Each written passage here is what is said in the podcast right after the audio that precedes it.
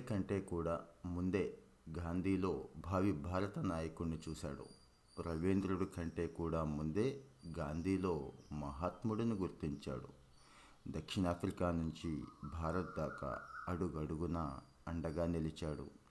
స్వాతంత్ర పోరాటం కోసం ఒప్పించి గాంధీని భారత్కు రప్పించి ఆశ్రమం నిర్మించి ఉప్పు సత్యాగ్రహం చేయించి గాంధీజీ లక్ష్యాల కోసం లక్షల రూపాయలను ఖర్చు చేసి పెద్దగా ప్రచారం కోరుకోకుండా కనీసం పేరైనా కనిపించనీయకుండా తెరవనక పాత్రలో ఒదిగిపోయిన అరుదైన సమర కిరణం ఒక ఆయన ఉన్నారు.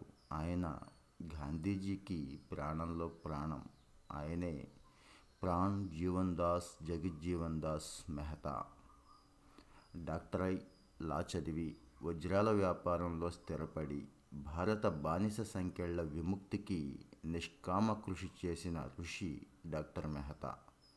పద్దెనిమిది వందల అరవై నాలుగులో గుజరాత్లోని సుసంపన్న వ్యాపారుల కుటుంబంలో జన్మించిన ఈయన పద్దెనిమిది ఎనభై ఆరులో గోల్డ్ మెడల్తో బొంబాయి నుంచి వైద్య పట్టా సంపాదించాడు.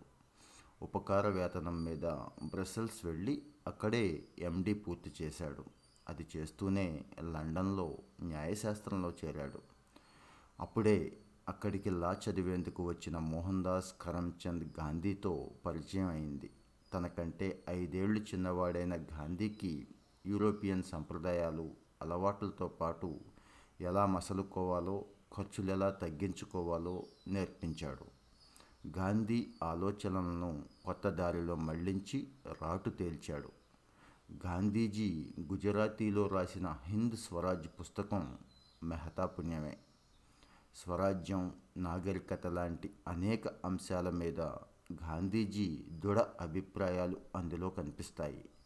ఈ పుస్తకాన్ని రాజద్రోహంగా పరిగణించి బ్రిటిష్ సర్కారు నిషేధించింది. గాంధీజీకి ఓ అజ్ఞాత పాఠకుడికి మధ్య జరిగే సంభాషణల ప్రతిరూపమే ఈ పుస్తకం. ఇందులోని అజ్ఞాత పాఠకుడు మరెవరో కాదు మన మెహతాయే. ఇద్దరి మధ్య బలపడ్డ ఈ బంధం సుదీర్ఘకాలం పాటు సాగింది. అమాయకుడిలా లండన్ వచ్చి పరిణతి సాధిస్తున్న గాంధీజీ జీవన క్రమాన్ని జాగ్రత్తగా గమనించిన మెహతా అడుగడుగునా ఆయనకు నీడలా నడిచారు. భావి భారత నాయకుడిని ఆయనలో అందరికంటే ముందే చూసి గొడుగులా నిలిచాడు. గోపాలకృష్ణ గోఖలేకు ఆయన రాసిన లేఖలో ఇరవై సంవత్సరాలుగా గాంధీని అతి దగ్గర నుంచి చూస్తున్నాను. ఏటికేడు ఆయనలో అనూహ్యమైన మార్పు వస్తుంది. మహాత్ముల్లో కనిపించే నిస్వార్థ నిష్కామ లక్షణాలు అతనిలో కనిపిస్తున్నాయి అని మెహతా వ్యాఖ్యానించాడు. భారత్కు వచ్చాక కొద్ది కాలం వైద్య వృత్తి చేసిన ఆయన తర్వాత బర్మాలో ఆభరణాల వ్యాపారంలో స్థిరపడ్డాడు. బర్మా రాష్ట్ర కాంగ్రెస్ కమిటీ అధ్యక్షుడయ్యాడు. అయినా గాంధీజీని మాత్రం వదల్లేదు. దక్షిణాఫ్రికాలో పోరాటానికి మద్దతిచ్చాడు.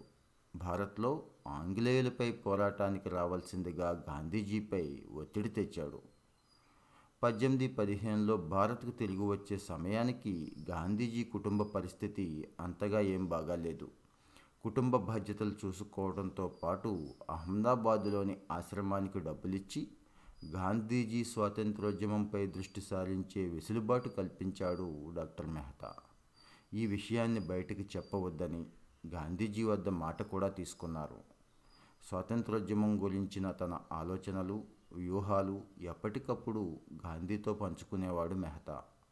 ఉప్పుపై ఆంగ్లేయులు విధించిన పన్నుకు వ్యతిరేకంగా సత్యాగ్రహం చేయాలని పంతొమ్మిది ఇరవైలోనే మెహతా సూచించాడు. పంతొమ్మిది ఇరవై ఒకటి సహాయ నిరాకరణ ఉద్యమంలో పాల్గొనడానికి కూడా స్వయంగా సిద్ధమయ్యాడు.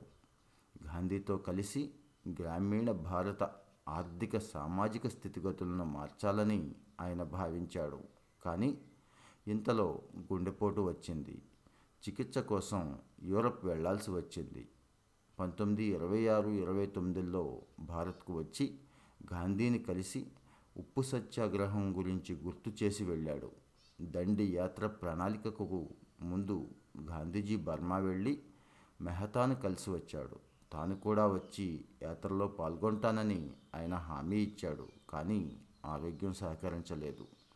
దండి యాత్ర చాలా విజయవంతంగా సాగింది. గాంధీని ఆంగ్లేయ సర్కారు అరెస్టు చేసింది. మరోవైపు రంగూన్లో డాక్టర్ మెహతా ఆరోగ్యం నానాటికి క్షీణించింది. చివరకు పంతొమ్మిది ముప్పై రెండు ఆగస్టు మూడున గాంధీజీ వెలుగు దీపం ఆరిపోయింది. వెళ్ళలేని నిస్సహాయ స్థితిలో గాంధీ బాధలో మునిగి తేలారు. మీ బాధను నేను అర్థం చేసుకోగలను కానీ నా బాధ అత్యంత ప్రత్యేకమైంది. సత్యాగ్రహ ఆశ్రమం ఆయన చలవే. నేనే అక్కడుంటే నా ఒడిలోనే ఆయన చివరి శ్వాస విడిచేవాళ్ళు. ఈ ప్రపంచంలో డాక్టర్ను మించిన ఆత్మీయ మిత్రుడు నాకు మరొకరు లేరు.